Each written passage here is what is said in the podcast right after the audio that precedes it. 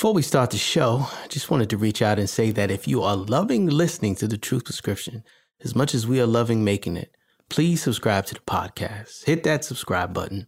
Rate and review us on iTunes, Stitcher, Google Play, and iHeartRadio, to name a few. And come check us out at www.thetruthprescription.com to get more insights and info because the truth will set you free if you let it. All of those other professional pathways, the reason why people are interested in them, because there's a proven formula. If you do X, you make Y. In the industry that I'm in now, like I'm, I'm charting my own course, which means that if you do X, you may not make Y. You may make Z, which is which is better than Y, or you or you might make something much less than that. And so like having that uncertainty is a lot of things that like give people pause. Gentlemen and ladies, brothers and sisters, people, whoever you are and wherever you are, welcome to the Truth Prescription Podcast. I'm your host, Dr. Sekou Gathers and each week I interview successful people from around the world and discuss how accepting the truth can propel your career and help you live a life of gusto and purpose. No mantras, no gimmicks, just the truth. So close your eyes and open your ears, and let's get into this. Come on. Good people, welcome back. Another episode, Truth Prescription Podcast. Today, I interview Mr. Jackie B. Wilson, fitness guru and owner of Nova Fitness Studio. He's also an attorney who once represented NBA and NFL pro sports players. And now he works as not only a fitness coach, but owner of Nova Studios, which is an innovative uh, EMS technology uh, simulator studio, which we will get into. Sounds complicated, but it's not. So, Jackie's truth was he had to accept the fact that fitness was his real passion, not law, and how he talks about how he made the transition to that. Secondarily, I asked him, well, how do you, how does one transition? How would you recommend one transition if they have a passion, but they don't quite know how to transition over to it? What would you recommend? He gives some, some tips and tools for that. We actually get into some talk about racism and specifically being black in America and how that is different sometimes for celebrities or people with notoriety. And uh, finally, he gave a little bit more detail around EMS, the EMS technology, the electromuscular stimulation technology, and how it can help you achieve your fitness goals. All right, good people. I hope you enjoy. Sit back, relax, and check it out. Good people, welcome back to another episode of the Truth Prescription Podcast. Today, I'm talking to fitness guru and owner of Nova Fitness Studio, Mr. Jackie Wilson. What's up, Jackie? Hey, man, how's it going? Thank you for having me. Doing well, doing well. Just to give you guys a little background, Jackie is a graduate of Notre Dame Law School. Um, he was always a trainer, even through college and through law school. He eventually became, uh, when I say trainer, I mean a fitness trainer he eventually became a, a pro sports agent representing folks in the NBA and the NFL, and that sort of reignited his passion. I know, I think in 2012 you started one business, but recently in 2018 you started Nova Studios, uh, which is short for innovation, with the emphasis on this innovative EMS technology, which we will uh, talk about, which I think is kind of cool because if it's all true, which I think it is, it allows you to basically get the same workout in half the time. So that's right. Welcome to the show, man. I'm always excited to talk to entrepreneurs, but particularly entrepreneurs of color and particularly male, black male entrepreneurs of color. We are the minority in this country just as a statistical number, and then even more of a minority in terms of folks that actually trying to, that are not in jail and that are trying to do something um, positive with ourselves and our families for the community. So, welcome again to the show. What I like to, to start with, Jackie, is we always kind of jump into the truth prescription first. And, you know, I we talked about it off mic. And for anybody that's listening for the first time, the basic premise of the show is that we're afraid of truth. Truth is uncomfortable. We don't like it. It scares us. But ultimately, when we accept it and we allow ourselves to be bathed in the rains of truth, we actually have breakthroughs somebody even just on, a more metaphorical uh, level, somebody like yourself, Jackie, that's a, a, fitness, you know, fitness person, fitness guru, you even understand from a physical level how when you think you've gotten to your peak in, in, in a workout and you just push past just a little bit in terms of your your, your metabolism and, and your overall health. So talk to the people. Yeah. You know, I've, I've learned, heard a lot about this podcast. I, I appreciate actually diving into the truth. There's there's yeah. a lot of surface level, you know, conversations that are that are taking place. And I think mm-hmm. that especially in light of a lot of things that are happening, you know, in today's society, it's time to to be open, honest, and, and have these dialogues that are that are addressing the truth. Because without that, it is difficult for us to to move forward because we're having separate conversations. Right. One person's over here talking about the lie, the other person's over here trying to deal with the truth. That's right. yeah, for sure, man. So, in your life, Jackie, uh, is there something that you can pull from that has happened that you recognized? Hey, maybe there was something that I wasn't either wasn't aware of, a truth, or maybe I was just ignoring it. But once you accepted it, that there was a breakthrough for you. Yeah, I would say my professional journey is, yeah. is probably the the best way, you know, to to dive into this. Growing up, like sports and fitness were were the most important important things to me. Um, yeah. I always had an, an interest in being a lawyer, but you know, if you would have told me that I could have gone professional in either fitness or sports at a at a very young age, that would have been the thing that was most attractive to me. Wow. But following along the traditional path, you know, you you go to go to a good school, you go to a, a great law school, and then yeah. you start practicing professionally. Like my parents yeah. always wanted me to be a doctor, lawyer, something in finance, engineer, something mm. along those like proven professional pathways. Like there weren't yeah. too many people operating definitely wasn't operating in the fitness space as a professional or operating in the fitness space with a with a college degree. So those were things that never crossed my mind. And I think that had I been aware of what opportunities could have presented themselves in these areas, it was probably something that I would have pursued a little bit earlier. Wow. And being stuck in those those notions of old school professional um, yeah. pathways yeah. probably kept me in those roles longer wow. than than I wanted to be in because yeah. I was afraid of one, you know, disappointing, you know, my my wife or my or my parents, and two, like what what would society or our friends or anyone say about me? You know, you got this guy with a Duke degree, Notre Dame law degree, right? And now he wants to go and do these burpees instead of in the courtroom. Right, right. And then the other part you're not talking about is the financial part, right? Because right. as an attorney, you're making a certain salary, right? You're bringing in a certain amount of money. And to your point about your wife, you know, because she look at you like, uh, bro, you know, we we have this certain lifestyle. You're making a certain that now you want to do burpees, and you know the burpees don't pay as much as the other thing right now. And so having the faith to sort of stick through it is important. Absolutely. I mean, you know, all of those other professional pathways, the reason why people are interested in them because they're they're proven and there's a there's a proven formula. If you do X, you make you make Y. In the industry that I'm in now, like I'm I'm charting my own course, which means that if you do X, you may not make Y.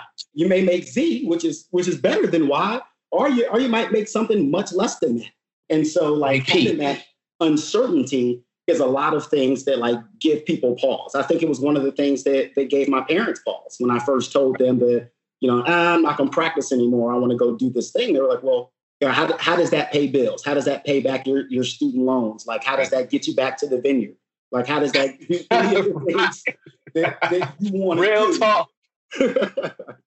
Man, Jackie, I think, you know, our parents meant well. My parents were the same way. You know, they, my dad, is very young, probably seven or eight, told me, Hey, I think you could be a good doctor. And that just kind of stuck in my mind. And ultimately, that's what I did. And as I got a little bit older, it was this whole other world. I mean, for you, it was fitness. For me, it was like music production and filmmaking and writing and doing, you know, podcasting, creative endeavors. I have re- such a strong creative thing that's in in me naturally. You know, entrepreneurship, all these things. Because people don't realize this, but being an entrepreneur is a very creative job, right? Because you're always solving problems, and the the whole idea of creating a new business is what I just said, creating a new business, right? You're right. making something that wasn't there before. So I became uh, really keenly in touch with, man, this is deep down what I really want to do. And I like what you said, Jackie, that if you would have known what opportunities were available to you in this space early on, I think I hear what I hear you saying is you may not have even gone to law school. Probably not. Wow. Like, or, or maybe, maybe I still would have gone to law school. I use my my legal knowledge like literally every single day. Like I have zero regrets about the educational path that I took, but I probably would have, you know, tried to jump straight into fitness or into sports following um, going to law school and, instead of going to practice um, for a couple of years. Right. Okay. Awesome. So basically, you, the truth that you were ignoring was that your true passion was in was really in sport and sports and fitness. And once you discovered that, you had that breakthrough. Now, I'm curious. It wasn't sport and fitness like I want to be Iverson. I want to go to the NBA. It was, or I want to go to NFL. It was more like the idea of training your body into a, a well-oiled machine, being in maximal shape and helping people get in maximal shape. Is that what is that what you're saying? Yeah, I mean, for for me, you know, I, I, I grew up in a gym. You know, my parents worked out every day of my life. I got my first trainer, you know, training me when I was 12. Like I, I became a personal trainer at 18, and so like looking back at in high school, I was coming up with the off-season drills and conditioning, you know, to to push my teammates to, to yeah. do better. So I always had that passion of knowing that because I wasn't the most talented athlete, but I, I did believe that you couldn't outwork me. And if I worked harder than you, I should be able to beat you. And so I would just come up with different ways to push. And as I was pushing myself, I was also pushing my teammates, who a lot of them were more talented than me. And I was seeing that like my pushing myself and my pushing them was really giving us collective results. And that is absolutely addicting to me. Like it's still a still addicting to me. Somebody comes to me with a goal, whether that goal is my back hurts too much because I sit at a desk job all the time, or I want to lose 15 pounds ahead of my wedding. Like, mm-hmm. whatever that goal is, like pushing you, coming up with the formula, going into the lab, and then saying, like, if you do this, you right. will achieve the results that you're looking for. Like right. that is that's the thing that excites me, you know, for every training session, every meeting. And that was something that I was not finding while practicing. Whereas, you know, in the in the sports world, either representing athletes or training athletes, like that is the type of gratification, you know, that I would get on a on a daily basis. And, and that is what I love. Right, right. The whole the old cliche about follow your passion. Don't follow the money, follow your passion. You know, let me ask you this. How can someone who maybe have a passion like like you did for personal training, uh, but they're kind of afraid to fully commit right now. Well, how would you recommend they start? Well, I, I think that if you are if you are truly afraid afraid to commit, I think that it is a bad idea to just dive dive straight in. I, I think that you know dipping your toe in for lack for lack of a better word, taking you know a free internship or free classes, things on the side while you are still doing your current profession. So you know, as I was practicing practicing law, you know, one of my good friends from undergrad, both of us were interested in sports representation, and so like we spent, you know, nine months of doing due diligence and like learning the process and figuring out what that would be and calling up players that we used to go to school with and saying wow. like, how do you like your agent? Like, what is it about your agent that you like? What is it about your agent that you know you wouldn't like? And then I started trying to speak to agents and just mm. asking and, and saying like what what is your what is your path like so i knew that this was something that i was interested in but i wasn't really sure how to make it work and i wasn't really sure if it was a good idea and so i started doing that on the like somewhat on the side before i transitioned over and so then okay. i transitioned over to sports representation and as i was you know representing these athletes you know for contract negotiations started seeing that some of the fitness level, you know, wasn't wasn't up to to our expectations. Which is interesting because they're professional athletes. Yeah, you know, professional athletes are remarkable specimens, but the beauty of a of a lot of them is that they don't actually have to come up with their programming that that they follow. So mm-hmm. so many of them are used to high level coaching, whether that starts at the AAU level to Division One to professional there is always someone who's the best at, at what they're doing that is pushing them along. Okay. And so while they can perform on the field or on the court at levels that none of us can can even imagine, they still rely on someone pushing them and giving them the correct formula in order in order to get to get going. And so that was a misconception that I had going in. I just expected all of my athletes to, you know, just want to work out all the time and always do what they're supposed to do. and that, right. That just wasn't it. right. so want to eat, want to eat right, right. Yeah. Get the proper. You, you you had posted one time about you know getting the proper recovery, how important that is. Duke Garrone, who we both know is a celebrity fitness trainer, talks about exercise, rest, nutrition, and how that rest and nutrition is so integral into just being being fit. And I'm sure for these these guys who've got chefs and you know all type of stuff going on, you know, to keep their bodies right, it's just a whole comprehensive thing that they have to do. This is like a simple question, but I think it's a, it's an important one for people that are listening who maybe don't work out. Why is fitness important? Good grief! I mean, we, we could do a podcast. We could do a podcast just on that. Five hour podcast, right? But you know, briefly, fitness is important for living longer. It is important for mental health. And it's important, you know, to, to boost your immune system. I and mean, we are dealing with a worldwide pandemic right now that probably could have been mitigated if people were doing more to boost their immune system, if people were being a little bit more active, in addition to washing the hands. But if they were right a bit more active, we'd probably all be in in a better place right now. And so, you know, whether or not your goal is, you know, vanity to to just look better or, you know, more practical and like you don't want to be the old parent that can't play with your kids. Yeah. Like all of that comes back to, you know, making sure that that you are active, making sure that you are taking care of yourself and making sure that your body is in a state to be able to perform whatever it is that you need to perform, work, play, any of that. Duke often says working out to make us harder to kill.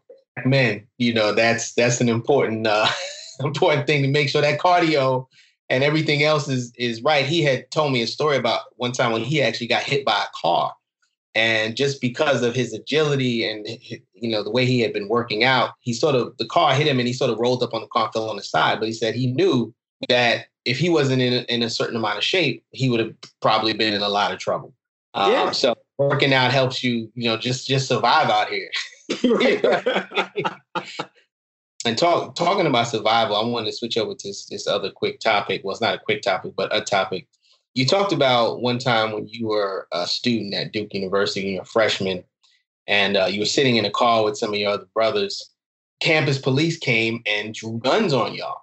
And it wasn't until you guys showed the ID that they left you alone because, as you so comedically said in the video, you were students, right? so it made me think about things that I have gone through, but it also made me think about Chappelle's latest comedy uh, special. Did you see it? Uh, Eight Four Seven. Mm-hmm. And you, you hear in there how he talks about him being stopped, the cop realizing he was a celebrity and kind of leaving him alone. And his statement, "You should not have to be, uh, you know, a student because my question is, if if it was three white kids on the campus sitting in a car where they came up to them with guns drawn, probably not. I've had scenarios and situations, you know, same thing where it was clear because I have physician plates on my on the back of my car, they just let me go, but started to pull me over for nothing. So, what do you think about how? So, because even you, I mean, you're you're a, a, a somewhat of a celebrity with some notoriety and that could probably also help you. So where do you see that? Just the whole idea of as black men sometimes having to be, you know, a celebrity, or if you're just a regular old cat, that you could, you know, potentially it, it could end end with you and your, with your life ending. I mean, I, I think that it is one, it's scary. Two, it's it's disappointing that we are having this conversation in 2020, which is yeah. similar to the conversation that I was having with my parents in the late 80s and the early 90s. And then before I went to school, you talked about having the physician plates on your car. One yeah. of the first things that I did when I got to school is I put, I got Kappa Alpha Psi plates on my car. I got like Duke paraphernalia on there. When I went to Notre Dame, I got the Notre Dame decal to put on the car. I never drove without a, a state I I mean a, a school ID. Even right. driving driving back and forth from Duke to New Jersey, where my, my family was living at the time. Like I've been stopped in the state of Virginia on that drive, showed my Duke ID, and and situation de-escalated. I was like, oh, wow. I was good to go.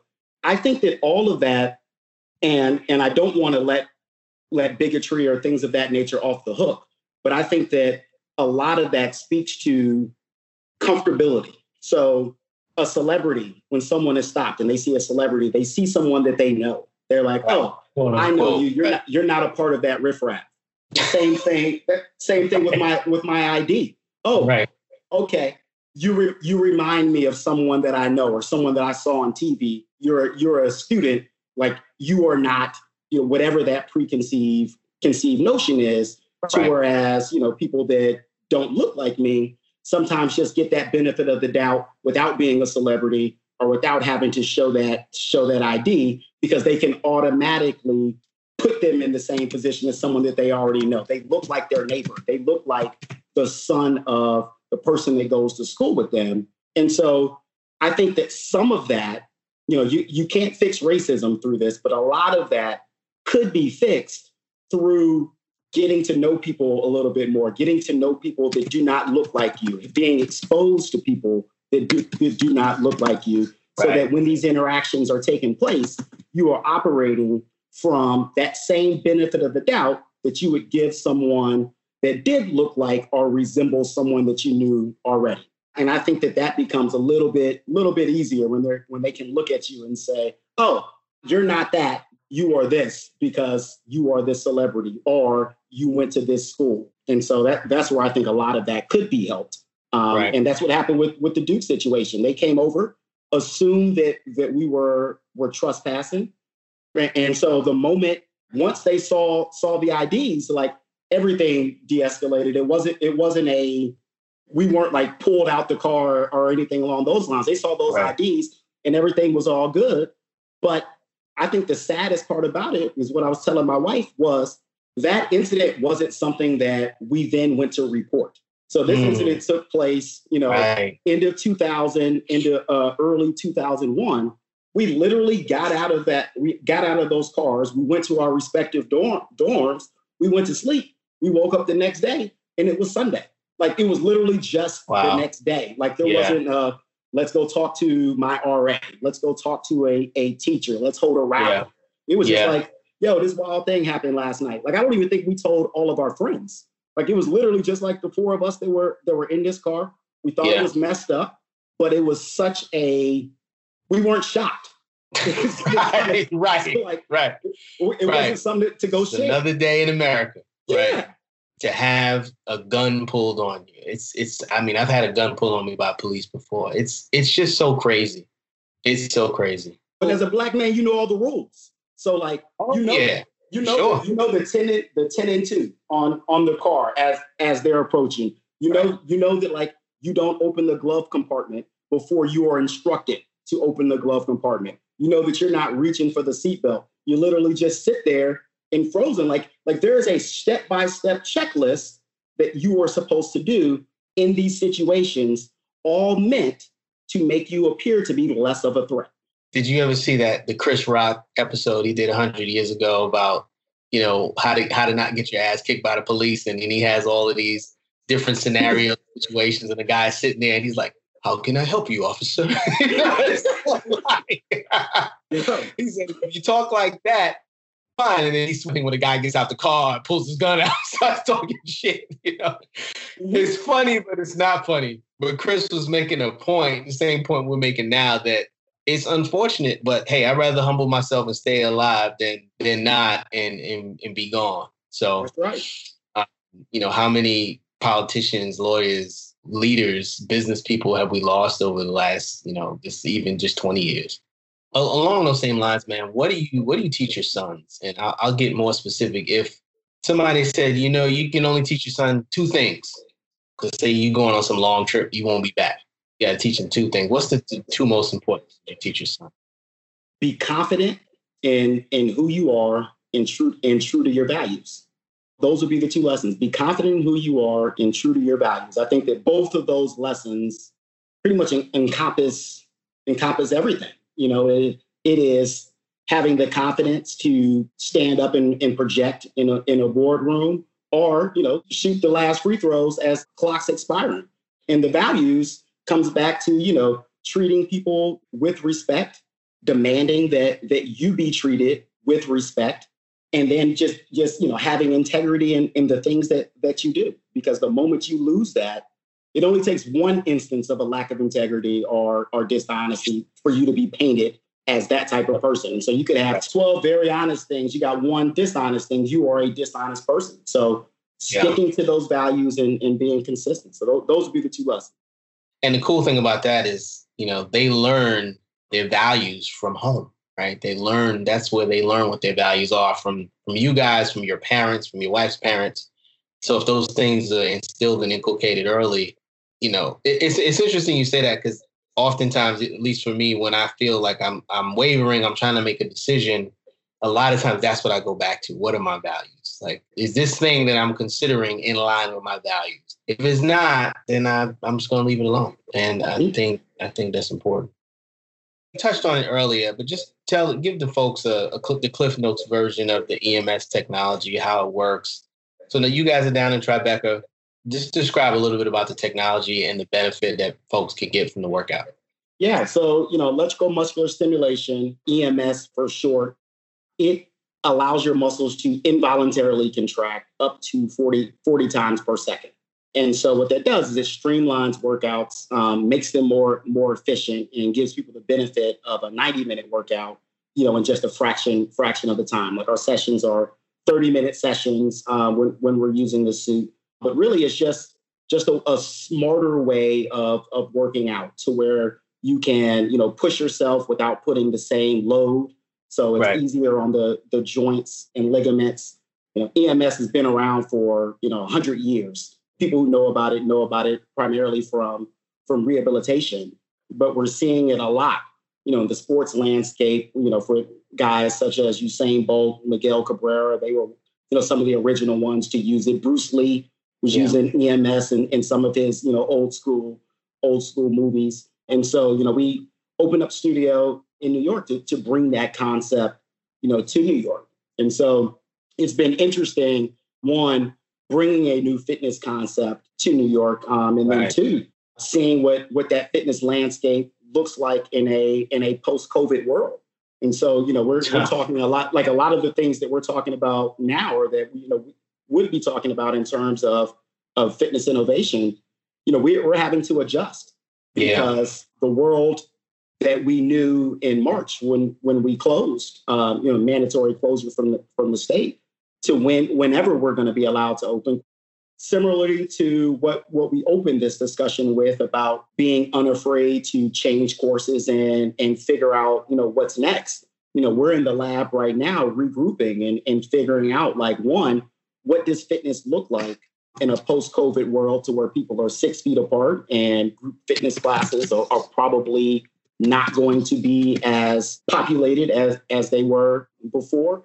But two, you know, still trying to incorporate this new technology, you know, in, into workouts. And so we're kind of in a in a pivot now to where you know what it what it'll look like, you know, when, whenever we're, we're open. Can someone come, like, let's say, say I live in Harlem, can I come down to Tribeca, pick up a suit, and then work with you via Skype or another medium to then work out and maybe the the iPad or my phone I can control it by just putting it on a random setting or something? Because I, I noticed in the videos basically the, the personal trainer is activating certain muscle groups based on what exercise the, the person is doing. For people that are listening who can't visualize this because I saw this basically like if the person is doing squats then the trainer would activate the quads and, and the and the uh, hamstrings mm-hmm. to assist with more muscle contraction during the exercise. That is that is that right? Am I saying that right? Yeah, absolutely. And right. and and to answer your question is is yes, and like and that's part of that is that's part of that that shift. Pre-COVID, everybody was coming to us. We operate in these smart suits that that make you look like Black Panther. Right. And, um, And so, and if, and if you work are, out in it, you can you can feel like Black Panther if you work out in it diligently enough. Absolutely. Right. Absolutely. uh, and so, you know, our trainers are are controlling those impulses in in real time. And so now we're we're working, you know, working towards, you know, the user being able to control control their own impulses. And right. you know, some of the things that that we're still still ironing out is like what does that training look like? Because everything was formulated from a in person, I'm controlling. So now user user controls, like how do how do we incorporate that, you know, safely in a control controlled area. So the short answer to your question is yes, you will be yeah. able to come down from Harlem, pick up pick up your seat and and do things on your own, you know, via instruction from us or or just operating it on your own. But like those are some of the directions that we're working towards. So the suit functions via Bluetooth, is that right? Yes. How it connects? Okay. Because I'm even thinking just maybe if it it would if it had some you know Wi-Fi connectivity, then obviously the trainer could still do a session and control it, you know, wherever they are. But that I'm sure required because I, I, we didn't get into this. I, I also have some interest in this. I, am in the process of developing a medical device and um, that's in manufacturing and, and I'm starting the commercialization process. So I understand some of this.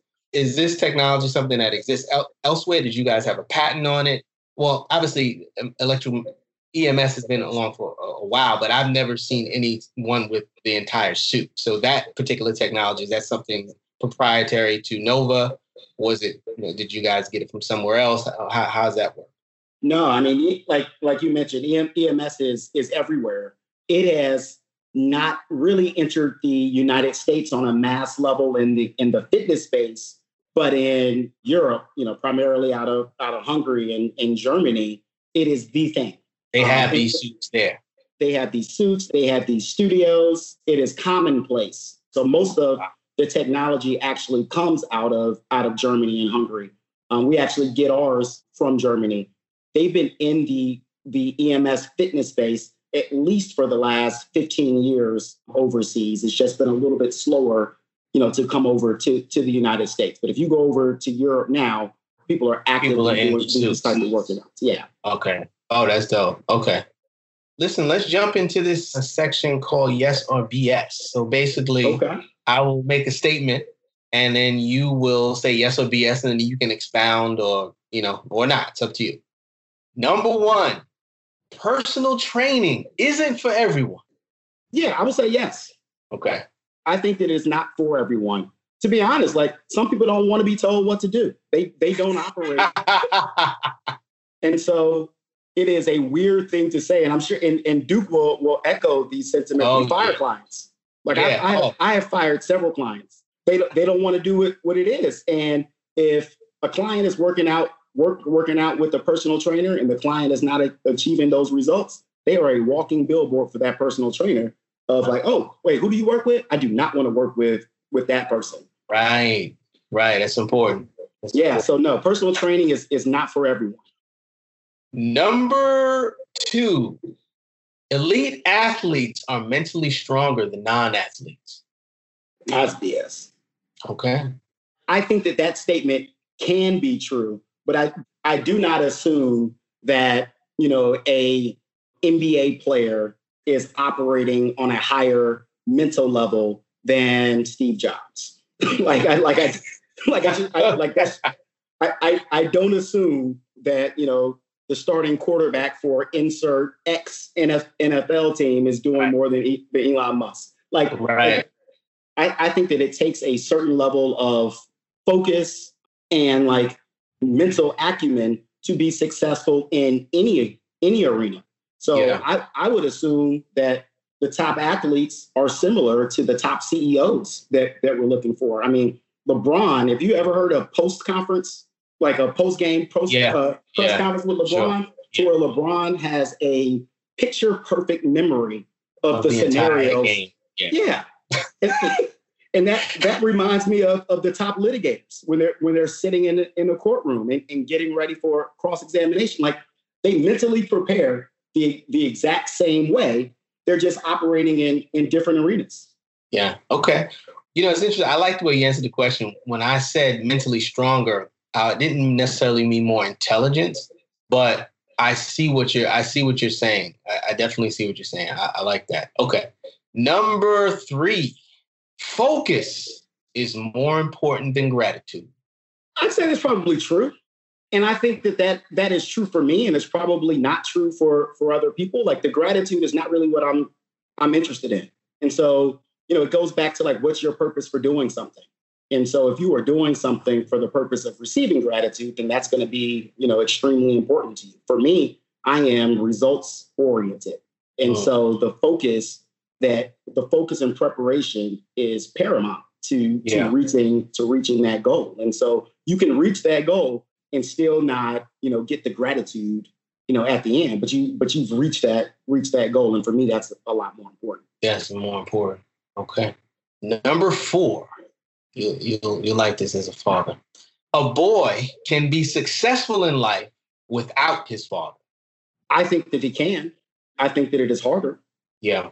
And like I, w- I would say the exact same thing about a boy would be, you know, it is a bigger challenge to be successful without his mother as well. I, I think that that the benefit of mm-hmm. having both parents having, you know, different perspectives and and different life lessons prepare you a little bit differently. And I think that those people who are placed in situations like I think a lot of these lessons you're gonna learn anyway. You're gonna learn them early from your parents, or you're right. gonna learn them the hard way, you right. know, through through experiences. And so if you have if you have these lessons from from your parents and you're learning these lessons early, I think that it sets you up for a easier path to success. Not an easy one, but right. an easier path than if you have to learn these lessons later through experiences and, and sometimes failures.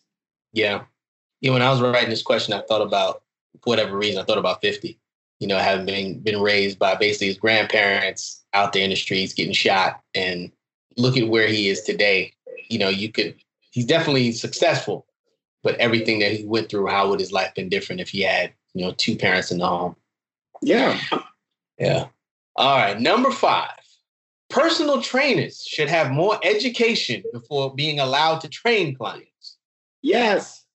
Too many damn trainers out there. hey, there's too many people that call themselves trainers. I don't think there you go. There you go. there's too much social media training without having, you know, any any meat behind it. And to a lot of credit, like no no shade to people that are that are out there doing their thing. I think that if you are an entrepreneur, like you know, you're we, we are cut from the same cloth. So what, whatever it is that, that you are doing to make it, I, I applaud that. But I think that there's a lot of people that are very good at working out. There's a lot of people who, are, who look a certain way and they automatically turn that into, well, I'm good at working out and I look I look a certain way, so now I can train you. And what it takes to train somebody else and for them to get the goals that they're looking for. I mean, everybody's not looking for an eight pack like I said, some people just want to like fix their posture. Some people are looking to like push off diseases. And if you can do burpees and flips, that is fantastic. But I don't know what that has to do with staving off diseases and fixing posture. And I hurt myself and now I'm trying to lunge again. Like none of those things come from I look real good and I can do a lot of acrobatic things on, on Instagram. A lot of those people who do those things are also good trainers but know, there's there's a lot of people who you know go from oh I look great and this is working out for me. You should pay me to to come and train. oh my goodness! All right, that was great. Number six, exercise watches, and I'm talking about like the Apple Watch and these mm-hmm. kind of watches. Exercise watches take the focus away from the workout. Nah, I think that's BS. Okay. I feel like someone who says that is an exercise purist and is and is not paying attention to to the current the current landscape. I mean, these these watches, they're we are such a data driven society at, yeah. at this point. Yeah. And so, you know, these watches are are taking metrics, whether that's your your heart rate, you know, caloric expenditure. And so, like, I think that people who are checking for these watches are are actually more interested and more tuned in potentially than those who are not. Because what what are you using to gauge whether or not you had a good workout? What are you using to gauge whether or not you have burned enough calories? So like I I, I don't know what it is that you are are working with without that. Maybe it's a heart rate monitor. Maybe you're relying on, on something along those lines, but you're still relying on some sort of technology to give you something quantitative to let you know, like, oh, yeah, this this workout was where it was supposed to be. And it needs to be more than just like, whoo, I'm out of breath or I'm sick. or even something simple as a stopwatch. The only reason I say that is because, like, for instance, my you know my wife works out a lot and um, she uses the the Apple Watch, and she's always talking about getting these medals. I got to get the medals. I got to close my rings. And in my head, I'm kind of like, is it the is it the horse or is it the carrot? Like, what is the motivation coming from inside to work out, or is it because I want to get that thing that this watch is is is is allowing me to get? I don't know. I mean, look, before she had the watch, she worked out, but I, I just sometimes I wonder if it distracts folks from from the thing of that we talk about sometimes in work workout, which is body awareness. Like my my workouts went up exponentially when I took my earphones out of my ears, stopped working out with music, and really focused on the movements and really got real granular about what my body was doing with each exercise. Like I actually feel myself and so that was that was kind of where the question was uh was coming from. But I know, I, and I think and I think that that like what you just described is more me. Like I don't okay. use, I don't use fitness trackers. I don't I don't use any of those things. In fact, the only time that I would use a fitness tracker is like if I was posting something on okay. there. Like I'm, I'm not actually using it for for my working out. And so like for me and you, like I do better when I am unplugged and I and I'm locked in. But I think that we are a smaller percentage of, of the population. I think that everybody else, like, you know, if you get these little these little carrots, these awards from from your watch, or you know, Peloton tells you that that you've now written, you know, 2,000 2,000 miles. Like all of those things are just building habits. And so when, when you're asking with your wife, you're like, which one is the carrot? Like my response, you would be like, does it matter? like, that's probably what she's gonna say when she listens to this.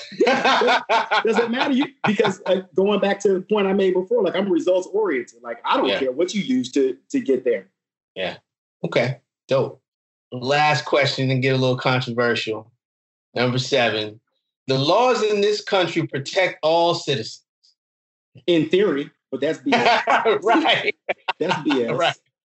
Yeah. Uh, on their on their face, they they are intended to protect all citizens. And I think that in the application of some laws that may even appear to be neutral on, on their face, they can have a negative impact on certain groups of the population as opposed to others. And some of these some of these laws are just laws that are bad for certain groups of certain groups of people. But I do like in theory, they they are meant to or they should be meant to to protect all people, but in application, it, that just ain't it.